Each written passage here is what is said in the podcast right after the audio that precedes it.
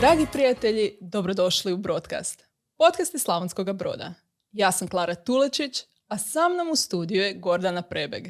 Ona je projektni menadžer s velikim iskustvom u pisanju projekata, financijama, ali i u području informatike. E, tako da danas, osim što ćemo vidjeti naravno njen put, e, vidjet ćemo kako se razvija tehnološka zajednica u Slavonskom brodu, odnosno u cijeloj županiji, ali i šire.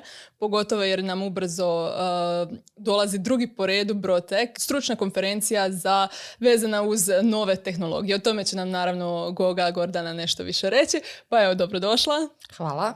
Da vidimo, da vidimo ovako, znači asistenci na faksu, projektni menadžer, radila si u računovodstvu, odnosno jako si vezana uz financije i tako dalje.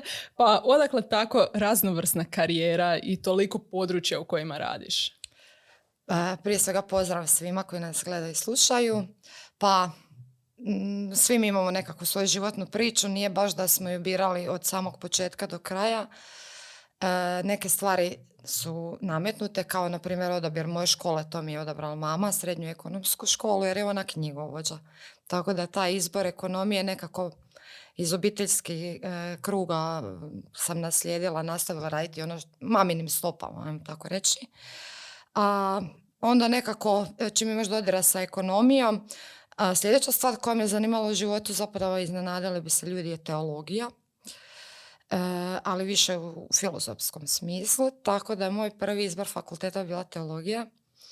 Onda sam shvatila da to ipak e, nije baš moj pravac, ali me dosta obilježilo, a u smislu kojem e, neki opće koristan rad, nekako činjenje dobra za zajednicu, svrsishodnost u životu i slično je stvari o kojima ja dosta promišljam.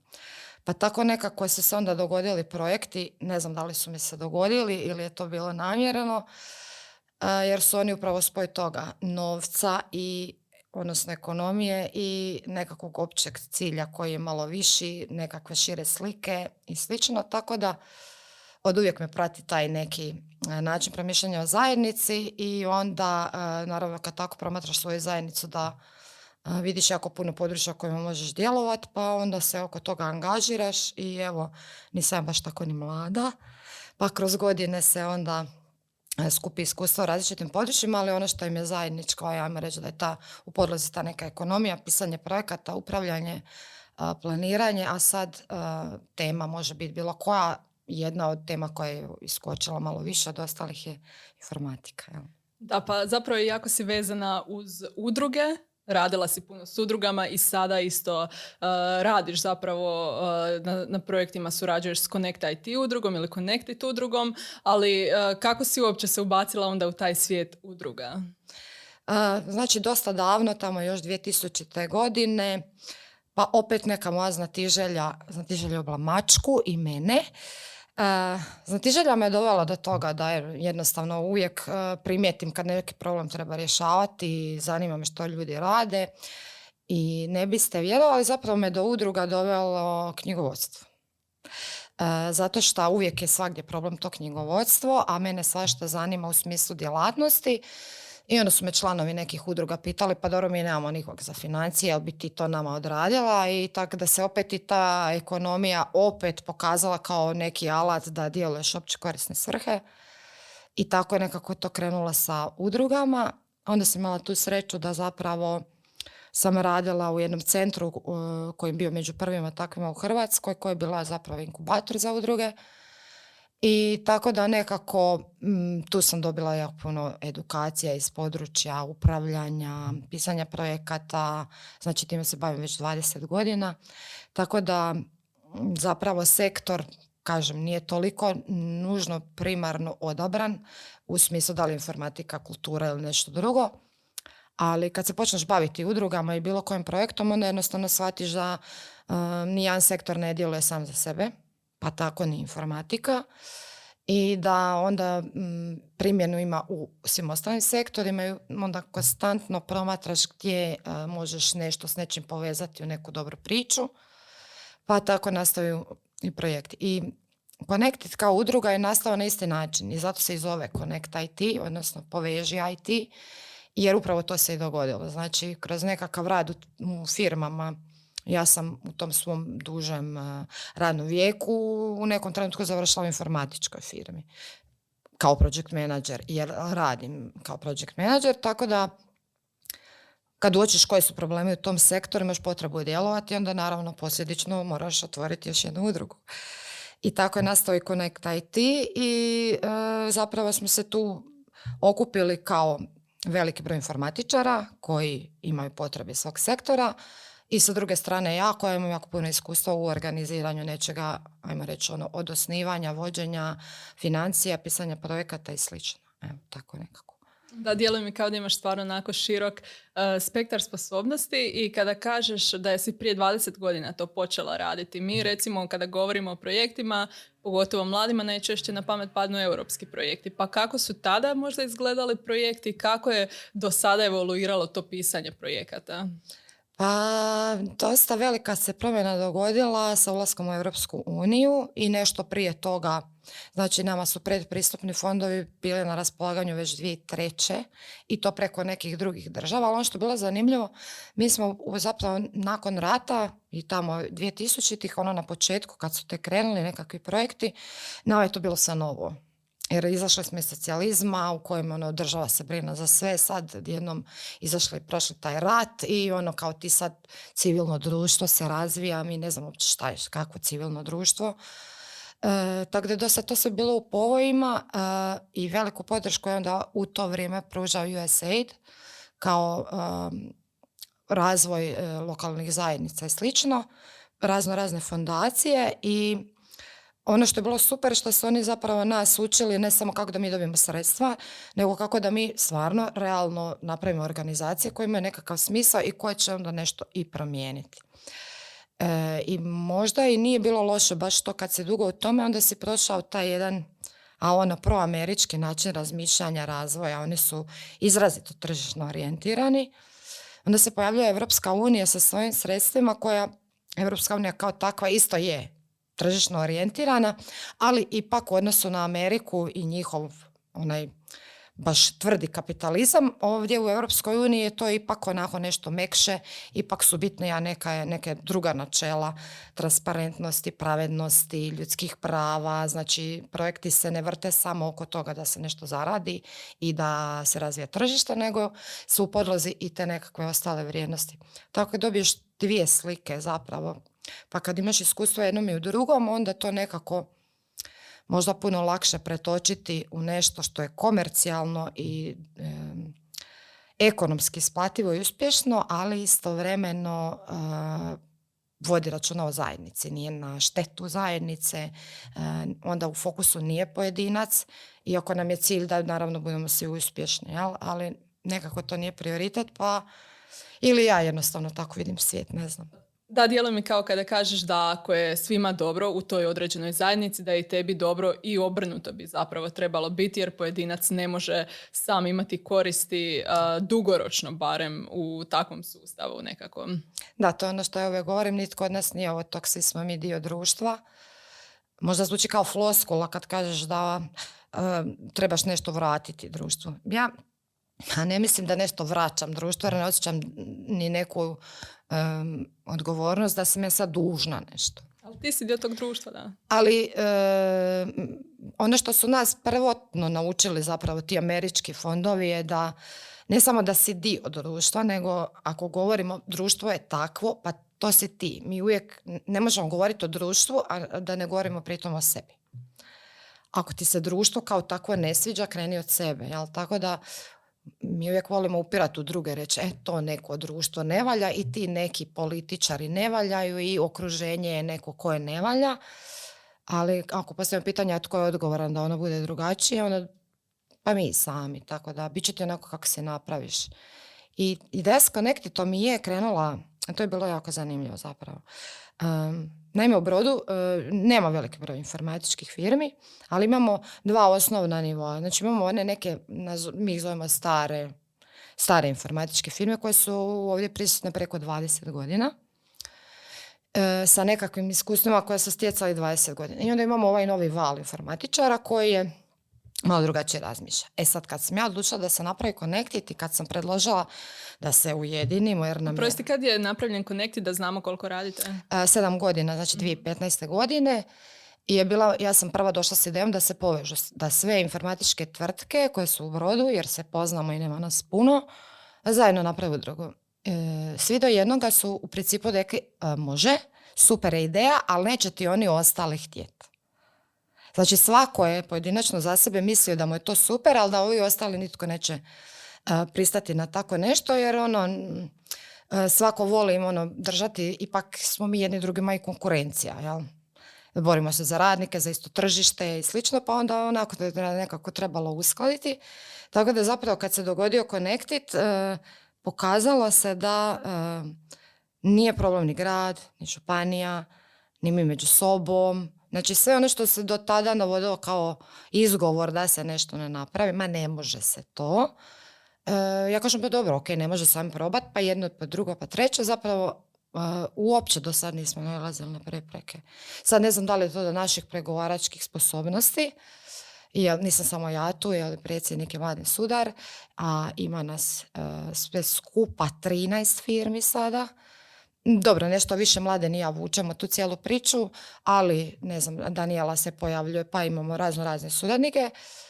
Ipak nekako ovaj, nismo joj našli na prepreku. Jer Surađujemo sa svima jednako, i sa gradom, i razvojnim agencijama. I, e, sad ne znam da li je do toga što je, osim e, što mi znamo dovoljno u području kojim se bavimo, Mislim da postoji ta činjenica da je e, spletom okolnosti taj IT sektor sada postao nešto in, jer živimo u 21. stoljeću, tehnologije su tu, prisutne su svugdje oko nas i onda nekako baš u to vrijeme tog nekog novog vala e, tehnologija koja se sada primjenjuje na, na, na poslovna okruženja, na sve živo, jel?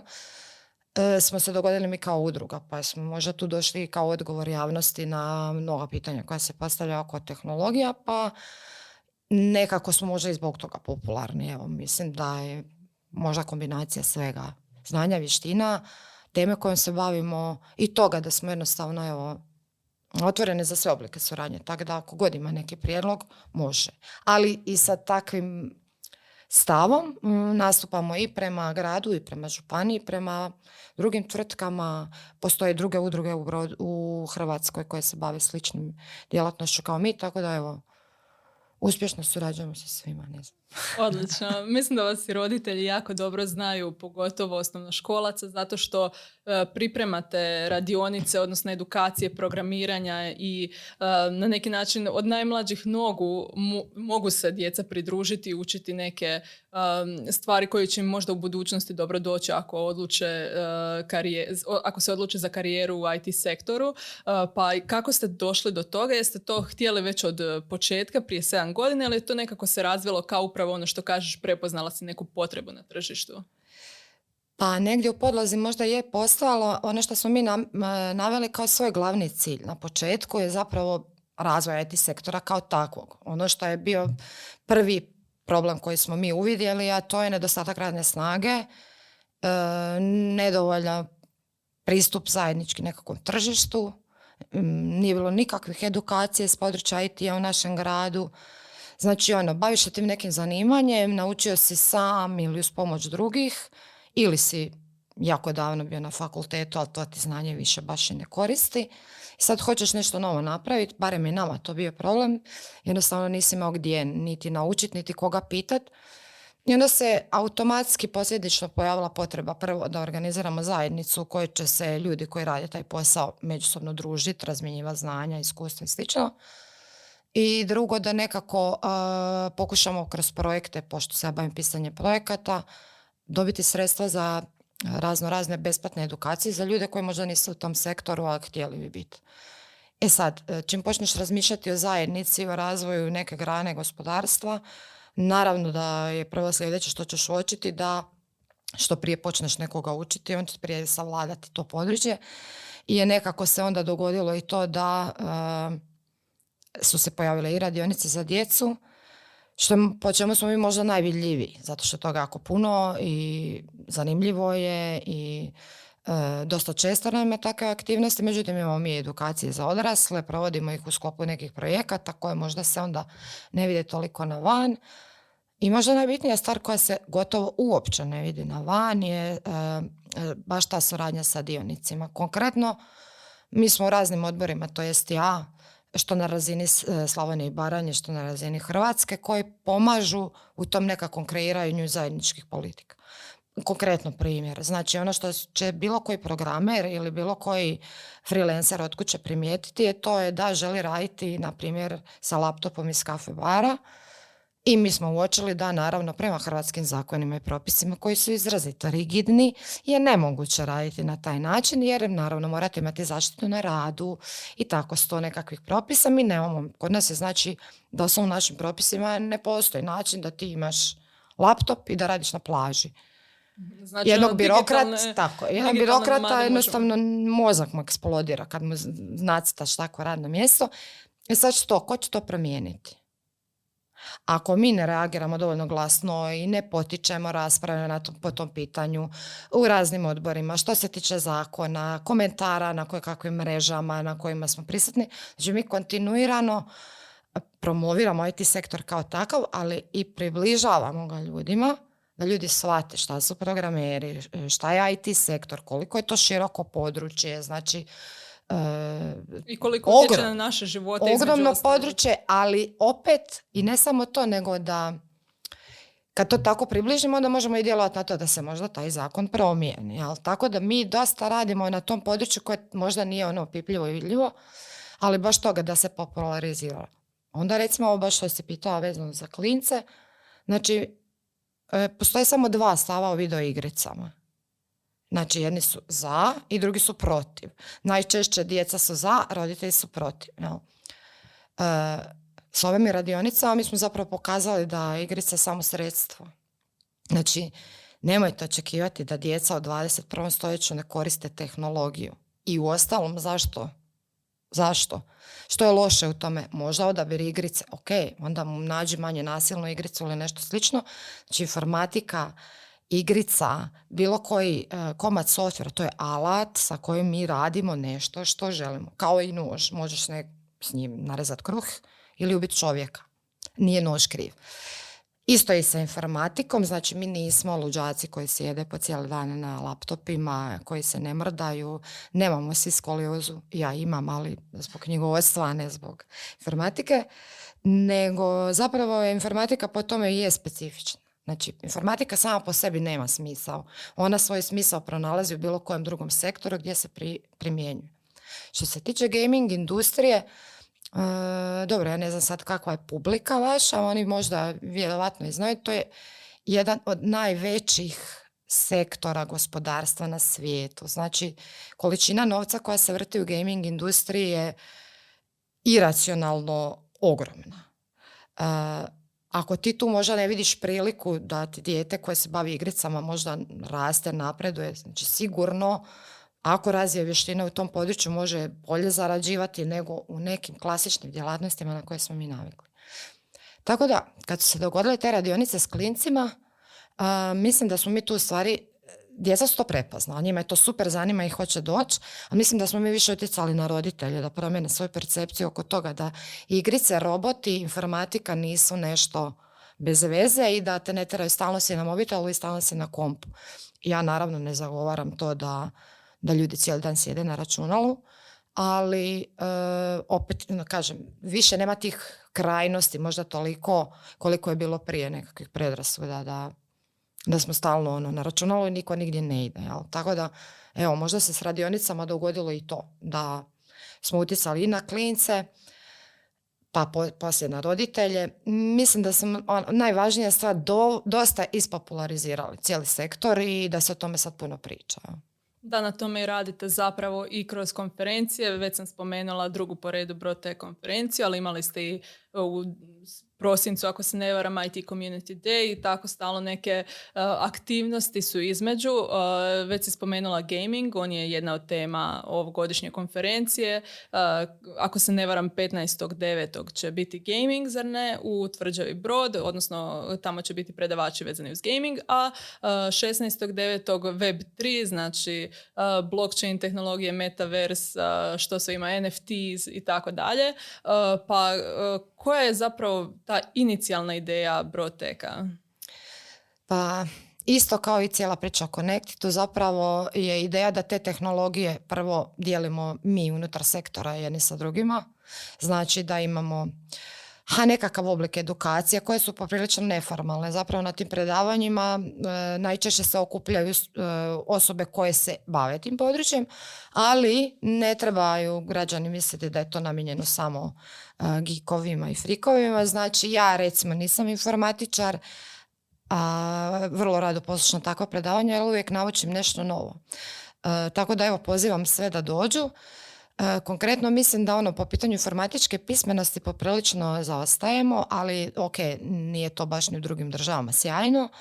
Tako da je možda nekakav drugi cilj takvih konferencija da zapravo opet populariziramo razno razna područja iz informatike, da privučemo što veći broj e, posjetitelja, da se međusobno družimo, razmjenjujemo iskustva, a bože moj nikad ne znaš, možda nekoga potaknemo da se upravo time počne baviti. Da, nadam se, pogotovo kada kažeš da e, mladi zapravo, e, to jest ovo i moje vlastito mišljenje, da mladi imaju toliko prilika danas za koje ni ne znaju, jer toliko je tih, pogotovo što se tiče informatike, e, stvari koje nam još mozak ne može shvatiti što je sve ono u, u pozadini potrebno, koliko ljudi je zapravo potrebno da rade, a mi ne znamo da postoje uopće, na primjer. Da, pa dobro, kažem, informatika je specifičan sektor i ono što je, evo recimo meni pitanje koje mi znaju postavljati dečki koji bi se bavili nečim u području informatike, sad oni vide to njih zanima, ok, ne žele biti slikari, glazbenici ili nešto slično, pa su odabrali neko tehničko zanimanje i sad oni pitaju što sad šta odabere. Znači, informatika je toliko široko područje. Od dizajna do programskih rješenja za firme, pa vam je to video igrica, pa je informatika i ne znam u medicini.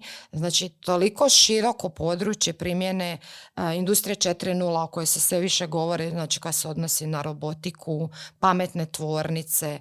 Znači, ogromno, ogromno područje u kojem u principu možete se baviti bilo čim. Znači, biti informatičar ne znači da smo mi svi isti. Otprilike kao kad programera pitate da popravi printer. Jel? Postoje ljudi koji se bave isključivo opremom. Znači, i u tom sektoru je opet toliko. Pa se sad tu mreža. Znači, to je e, šuma, šuma cijela mogućih tehnologija. Ono što sam ja primijetila ovako kao neinformatičar sa strane, da ne možeš naći dva ista programera.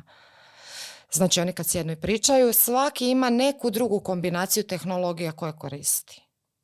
Tako da e, krenite s bilo čim, ne možete pogriješiti. Ako vam se ne sviđa, to je kod cipele. Aha, ne pašu mi te, sljedeći put ću znati pa ću odabrati bolju, pa možda neću, pa ću možda iskombinirati, tako da nije to nešto kad jedno odabereš tu si sad za sve vijeke vjekova, to se toliko brzo mijenja, toliko brzo napreduje da jednostavno je samo pitanje da li ti taj sektor zanima ili ne. Ali opet i šta to znači? Sad ti si informatičar, znači možeš sjediti kao programer u banci i raditi od 3 do, ne znam, od 8 do 3 a možeš biti game developer koji radi u nekakvom inkubatoru i snima 3D video igrice. Znači to nisu ni slična zanimanja. Tako da roditelje možda ne treba plašiti, više, više mislim da su roditelji prepreka.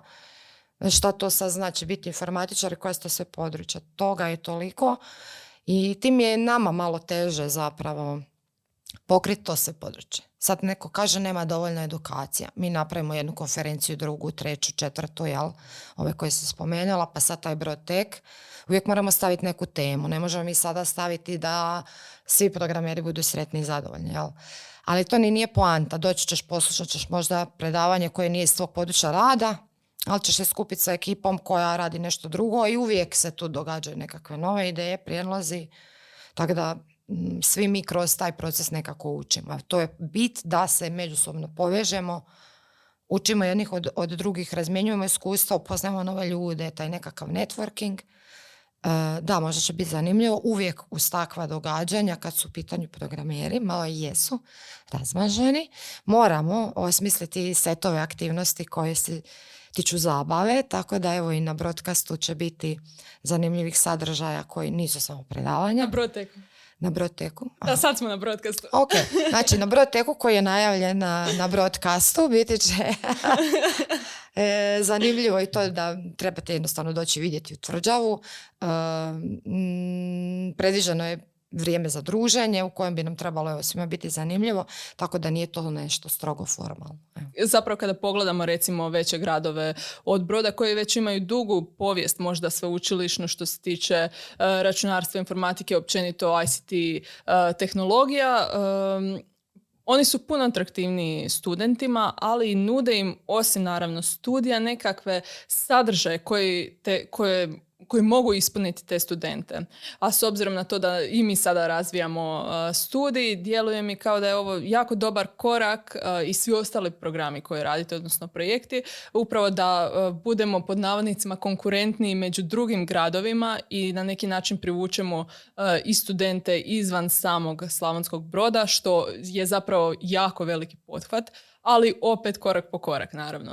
E, da, dobro se to primijetila ali realno mi jesmo uh, sedmi po veličini grad u Republici Hrvatskoj ili šesti, ne znam sad. Opadamo tako da ko zna. Da, ali to je nekako onda i logično da su već sredine ispred nas. Uh, opet, ali imaju i povijest, hoću reći. Uh, opet, opet ću se vratiti na onu osobnu odgovornost. Naravno, kad, kad biramo mjesto gdje ćemo živjeti, evo iz pozicije mladog čovjeka ili studenta, ako ćemo tako, ako je to pitanje, Naravno da, da nastojiš, imaš dvije opcije. Ili ostaješ tu gdje su ti roditelji i poznaš ljude i to ti je poznato. Ili onda biraš e, mjesto gdje e, sadržaj postoji koji ti se čini zanimljiv.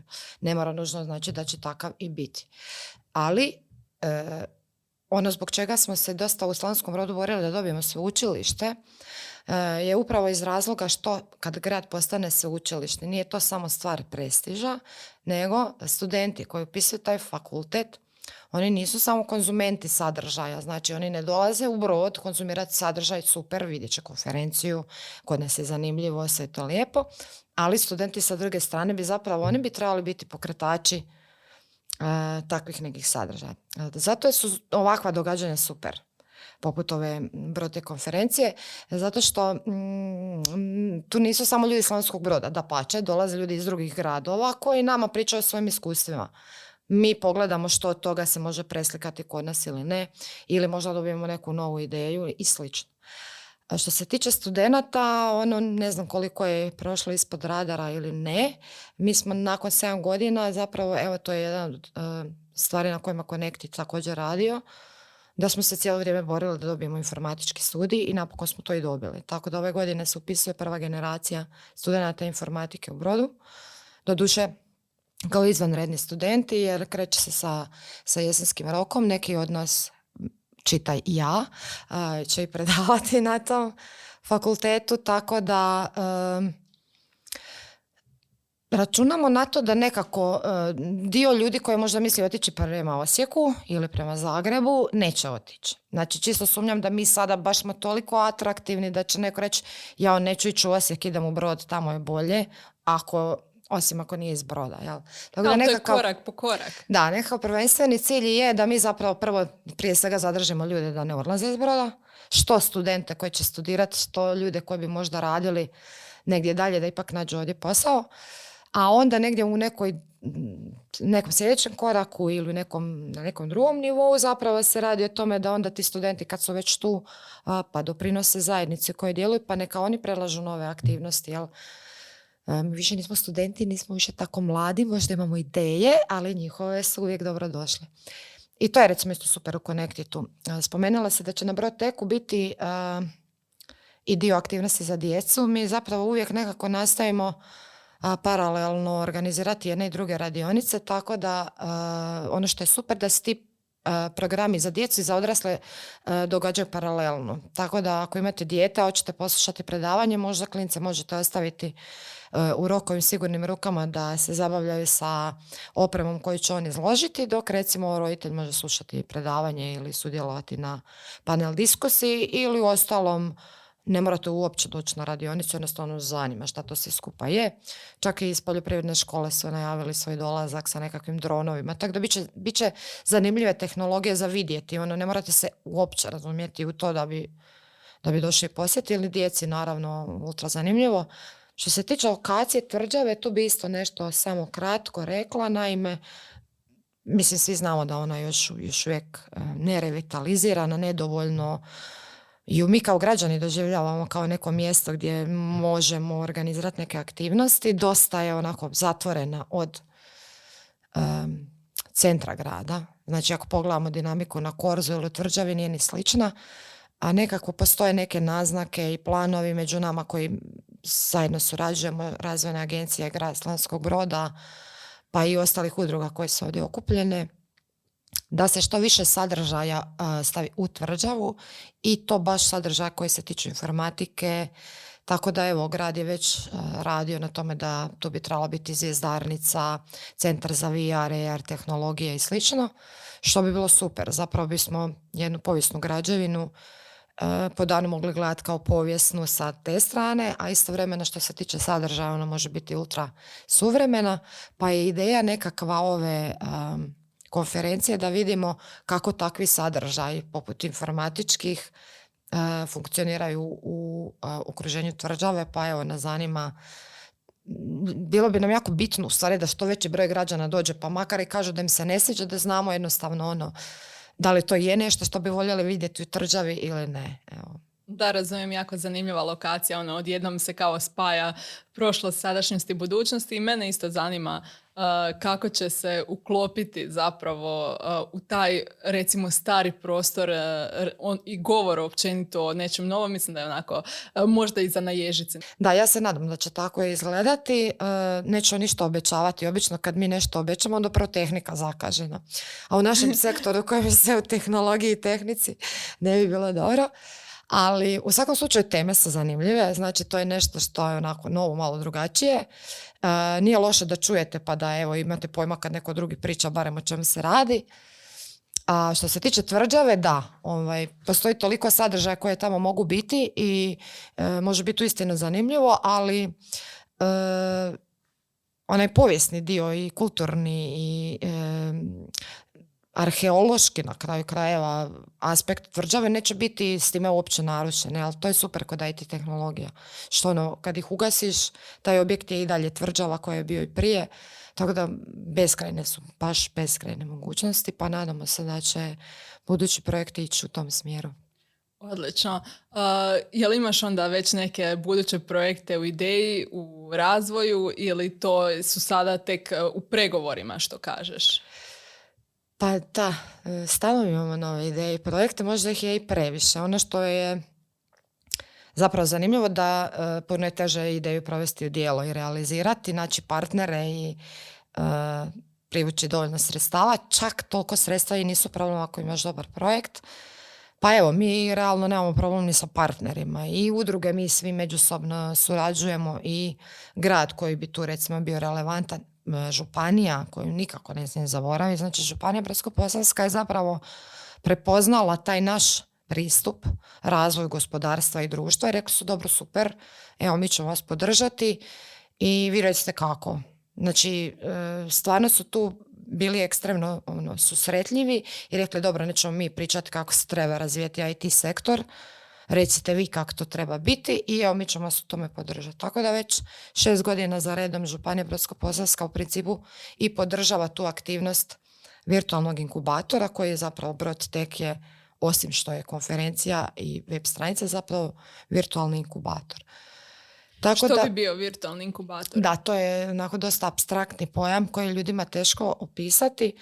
E, svi znamo što je nekakav inkubator za poduzetništvo, dakle mjesto gdje se okupljaju ljudi, razmjenjuju znanja i iskustva s ciljem nekog unapređenja. Virtualni inkubator je upravo isto to, samo što e, ne postoji prostor na kojem se nalazi. znam da ti jako voliš resurse, uh, pri tome se jako štede resursi, dakle nemamo grijanje, nemamo prostor, nemamo najam, a opet ostvarujemo se one ciljeve koje bi imali i, i na taj način.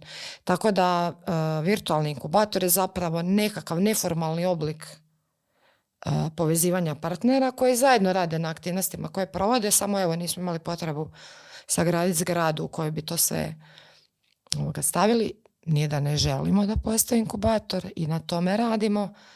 Čak evo, Grad brod je u suradnji s nama isto poslušao savjete oko sadržaja i uskoro se otvara informatički inkubator na Bjelišu. Ne znam, nećemo im sad kvariti vijest, to neko oni objave, ali evo, uglavnom ima jako puno ideja.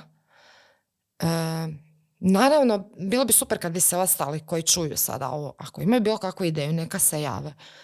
Gdje se mogu javiti? Mogu se javiti u Connectit, e, znači na našim Facebook stranicama Connect-IT IT, ili poveži. E, na web stranicama, e, tamo se nalaze kontakti, kad pošljete poruku neko od nas će odgovoriti, tako da ako imate bilo kakvu ideju, i, I ovo sad što smo pričali o studentima.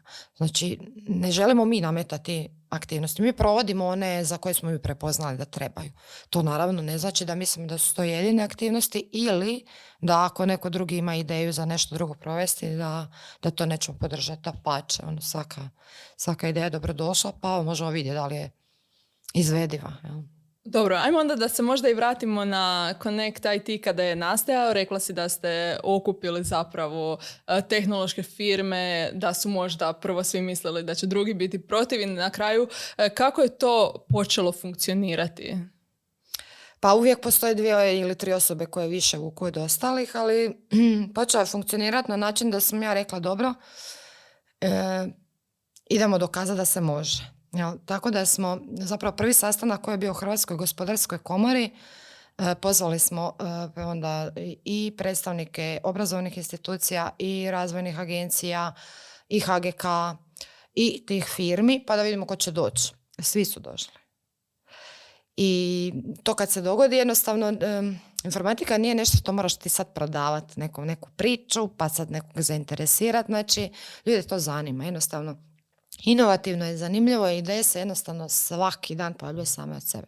E sad, e, možda je to zanimljiva kombinacija mene i Mladena. Mladen je dosta tako entuzijastičan, pun ideja, vizionar. Jesam i ja, ali on puno više e, u tom nekom abstraktnom smjeru, a ja ipak imam malo ovu žensku energiju koja je, ajmo mi to sad organizirati, da vidimo šta se može provesti, provesti u dijelo i tako malo više možda operativno dati tome neki, neki onako neku cijelinu, da to sve skupa ima početak i kraj.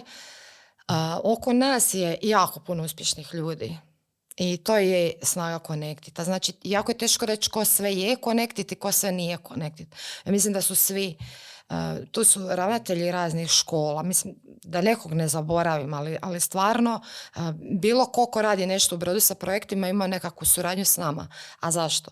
Pa mi nismo toliko velika sredina da se mi sad trebamo upoznavati. Znači mi jedni druge poznamo i bilo što što nam je potrebno jedni druge pitamo.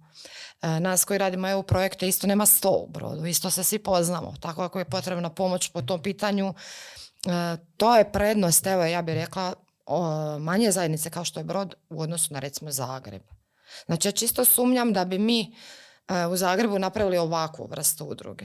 Tamo bi možda bili veći, prepoznatljiviji, e, možda bi napravili veće projekte, financijski značajnije, ne znam kako bi to nazvala, ali ovdje imamo ono, lokalnu zajednicu koju se svi poznaju i to ima nemjerljivo snog. Znači, jako teško izmjeriti šta smo mi sve napravili i koje u tom se sudjelo. Tako da evo, možda mladen i ja najviše vučemo, ali e, jako, jako puno ljudi je uključeno u, u to sve skupa i opet na nekoj volonterskoj osnovi sa idejama koje su oni predložili, e, angažiraju se onoliko koliko hoće, znači niko ništa ne mora, jel? To je onako izbor svih nas i stvarno, mi se stvarno dobro zabavljamo u Connectitu jer je baš možda zato što nitko od nas ne ovisi samo o udruzi, imamo svoje firme, uspješni smo svako u svom području, pa onda nekako ta udruga nam je kao hobi, kao neko dijete, nešto čime se mi stvarno volimo baviti. I onda valjda rezultati dolaze baš zbog toga što, što svako ulaže onaj svoj entuzijazam koji je onak najvažnija stvar. Super. A, jel imate nekakve onda buduće ciljeve ili možda koji su, e, koji su daljnji koraci koji misliš da su možda najvažniji da biste ostvarili još svoju misiju dodatno? Da, jako je puno toga zapravo što bi mi htjeli i u čem zapravo sudjelujemo. E, Spomenula sam taj jedan od inkubatora koji će otvoriti grad Slavonski brod uskoro, sad je u fazi opremanja. Sljedeće na čem se radi je sa Brodsko-posavskom županijom također na a jednom inovacijsko-tehnološkom centru koji malo ide više u smjeru industrije 4.0, povezan je s informatikom, ali naslanja se i na strojarstvo, poljoprivredu i slično, dakle nije ono isključivo informatički. Zatim postoji jako puno projekata koje e, provodimo s partnerima. Tehnička škola Slavonski Brod provodi jedan od najvećih projekata u području e, industrije 4.0 u Hrvatskoj. Ne jedan od najvećih, nego najveći. U Županiji najveći projekt kojem je tema isto industrija 4.0, znači gdje su a, ravnateljica njihova Vikica je također sudjelovala u osnivanju Connectita. Tako da projekti koje ti ljudi rade u svojim institucijama su povezani jedni s drugima upravo zato što mi dijelimo svi neku zajedničku viziju grada i županije kako bi on trebao izgledat i onda u institucijama u kojima jesmo nekako pokušavamo proširiti tu priču.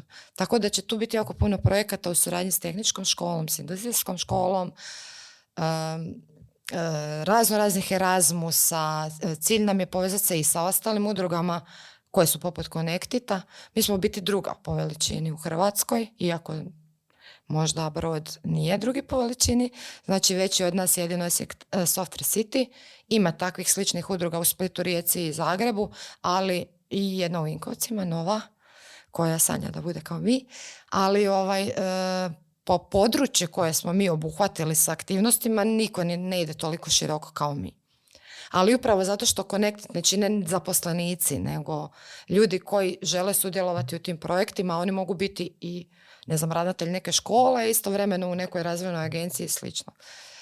Tako da je teško sad tu razgraničiti šta je Connectitov projekt, a šta ne. Otvara nam se novi, e, kako sam rekla, smjer na, na sveučilištu. A vjerujem da će tu sa studentima biti jako puno novih ideja. Razmišljamo u, u smjeru a, studentskih praksi. A, Mladen je sada u svojoj firmi provodio sa pet e, učenika i studenata ljetnu praksu, tako da nekako bi željeli da možda to ipak bude još više organizirano, da oni mogu i u drugim firmama to raditi, tako da ono, evo, more ideja imamo. Nadam se da ćemo barem dio, da ćemo barem dio realizirati. Što radiš u slobodno vrijeme? A u slobodno vrijeme pa ima jako puno hobija. Mhm. Slikam, sviram, čitam, pišem i tako. Dobro, ajde da vidimo što čitaš možda. Hmm, e, beletristiku baš i ne. Mhm. Zap- Zapravo sam ja a, osoba koja je, hajmo reći, jedan od glavnih hobija, pa time povezano i čitanje, je zapravo psihologija. E, dosta radim edukacije djece u području poduzetništva i slično i onda zapravo se ispostavljalo, a, kao i kod Connectita, ove priče o entuzijazmu, da je zapravo sve u podlozi ipak e, psihologija. Zapravo da uspjeh ovisi o nekakvim osobinama ličnosti koje možemo izgrađivati, a ne sa kojima se rađamo. E, Ja sam očiti primjer za to, zato što sam ja kao dijete bila najstidljivije dijete koje možete zamisliti. U srednjoj školi još više. Tako da kad me sada, mm, na primjer, mladi ljudi gledaju kad im držim radionicu i misle kako sam puna samopouzdanja, onda im ja kažem da to sve istrenirano i naučeno i da mogu i oni to savladati. Tako da evo, u području čitanja opet nekako volim proučavati psihologiju kao takvu, pa onda nekako biram takvu literaturu koja mi pomaže da neke od vještina socijalnih ili e, emocionalnih dodatno razvijem ili kojima mogu možda drugima pomoći da ih razviju kod sebe. Koju bi knjigu onda preporučila kao da je najvažnija? E, pa ja sam trenutno otkrila, možda ljudi ovdje u Hrvatskoj nisu ni čuli, zato svima pričam, sad će moji frendovi biti oduševljeni. Zapravo se zove Enneagram E, super je zato što se bavi e, sa nekih devet tipova ličnosti, pa možda nije loše da ju pročitate, probate vidjeti koja ste. E, I zanimljivo je upravo po tome što pokazuje neke obrazce ponašanja koje određeni tipovi ličnosti imaju. Pa nam to onako malo pomaže da bolje satimo sebe zašto se ponekad ponašamo nekako kao otkud mi sad to i zašto drugi ljudi to rade. A e, to je izuzetno važno. Vratit ćemo se opet na connected. Znači čovjek ništa ne može napraviti sam. Za sve su mu potrebni drugi ljudi. Tako da ti međuljudski odnosi, razno razne vještine u tom području definitivno je nešto na čemu svi trebamo raditi i Suradnja će biti bolja, život, suživot, e, veze, odnosi, prijateljstva, baš pre, prebitno. Odlično. A je li ima nešto što si naslikala ili napisala da možemo pročitati negdje ili vidjeti? A što se tiče pisanja, to uglavnom zadržim za sebe, a što se tiče slikanja, to uglavnom uh, kad prijatelje nešto naruče, kao da mi napravi to i to. Tako da bilo je tu nekih portretića i tak, ništa zapravo bitno. Ja to tako nekako je umjetnost neka moja ljubav, tako da ovaj, zanimljivo je da sam završila ekonomiji. Je li ti to krenulo kao introvertiranom, introvertiranom djetetu ili si to kasnije? A, pa zapravo glazba je od uvijek prisutna bila u životu. Znači ja mislim da sam ja propjevala prije nego što sam propričala i onda su uvijek nekako hobi bili povezani sa tim to, tu ljubavi prema glazbi. Pa se ona nekako razvijala. Recimo nisam išla u glazbenu školu, samo uka sam, ali ono, imam svoj pijanino, malo sviram gitaru ali više za sebe, ne sad da, ovaj, dobro, da, jesam jedno vrijeme, ovaj, sam svirala u crkvi, ali ne više. htjela sam reći ako i na networking partiju nakon, e, to, to, da. nakon predavanja možda te opet zateknemo Tako na, da, zato, zato ovaj, uvijek mene vidite tamo blizu klavira i zato ja pijavam ne zato što znam, nego zato što volim. To ne znači da me nužno lijepo i slušati. Tako je, da, mogu potvrditi da tako da, ovaj, evo, to, tu nekako šta ja znam, to, to mi je nešto što mi je onako prirodno. Nisam nikad razmišljala o tome. Super. Ajmo onda još za kraj vidjeti koji bi savjet podijelila. Možda ga želiš usmjeriti na mlade, možda općenito. Uh, ti izaberi. Da, možda uh, uvijek kažu kad poželiš dati savjet, onda da ono koji bi dala samo i sebi. Ha, ne znam. Uh, bili smo sada da na konferenciji na kojoj se ono slow down. Um, dosta često prolazimo kroz život točno onako kako nam e, život servira neke događaje. I ok, da, to ne možemo sami možda birati, ali ono što možemo to je birati prije svega kako ćemo odreagirati na te događaje, a drugo, s kime ćemo se družiti, pa onda posljedično nekako će biti e, društvo oko nas upravo tako kakvim ga mi učinimo. Tako da ono u nekoj široj slici da možda možemo krenuti iz svog malog svijeta. da, treba biti nezadovoljan, primijetiti što ne valja, ali ne se zadržati na kritiziranju i kukanju. I to je dobro nekad, jel, izbaciti sebe, nego više se okrenuti ka tome vidjeti šta možeš promijeniti, vidim, djelujem, mijenjam. I onda probati to nešto provesti, pa makar je to u nekom području za koje sebi nikad ne bi rekli da ćete u njemu uspjeti, ali Dok ne probaš ne možeš znati. Mislim da je ograničenje samo u našim glavama, jer niko se nije rodio kao glazbenik, project manager ili informatičar. Mi smo to postali. Tako kao da i pri osnivanju udruge, kad ste mislili da se neće moći, pokazali ste da nema zapravo zapreka. Da, zapravo najveća zapreka je ono kad mi sami sebi kažemo da se nešto ne može. Da nismo ni pokušali. Tako da evo, probaj. Možda ne uspiješ to, uspiješ nešto drugo, ali ono, čim si u nekakvom pokretu, stvara se nove prilike, upoznaš nove ljude, na kraju krajeva čovjek uči i samim time onda možda naučiš da nešto ne želiš, evo, i to je učenje, da. barem znaš bolje zavrat. Najvažnije ići naprijed, apsolutno. Da. Tako da bi to bila nekakva moja poruka. Evo, pogledaj oko sebe, napravi, mijenjaj, učini svijet bolji. Podijeli s ostalima i prati broadcast. nisam, to, nisam to mislila reći, nego htjela sam reći prati Gordanine stope. ne, nemoj pratiti Gordanine stope, ali možeš pratiti broadcast. Dobro, evo, super, ovo mi je. Uh, najdraži si mi gost ikada.